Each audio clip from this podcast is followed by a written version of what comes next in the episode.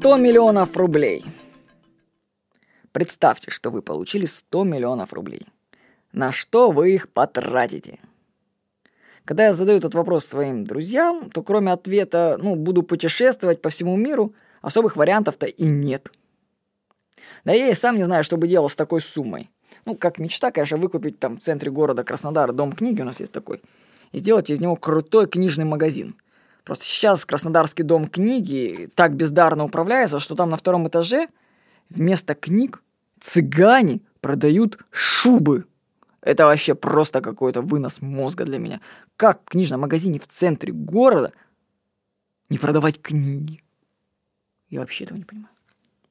То есть вот сделать бы классный книжный в Краснодаре я бы хотел. Ну, причем сам, конечно, я заниматься этим всем не хочу. Я бы дал денег людям, показал бы, как надо делать, проэкспенди...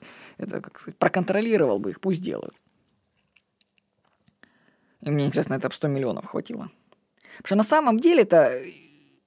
Во-первых, люди, знаете, вот мечтают и не знают о больших деньгах, но не знают, что с ними сделать.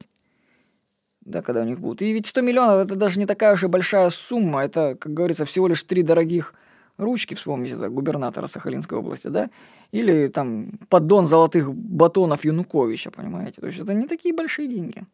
В общем, расширьте свое мышление, спросите у себя, на что бы вы потратили 100 миллионов рублей. С вами был Владимир Никонов.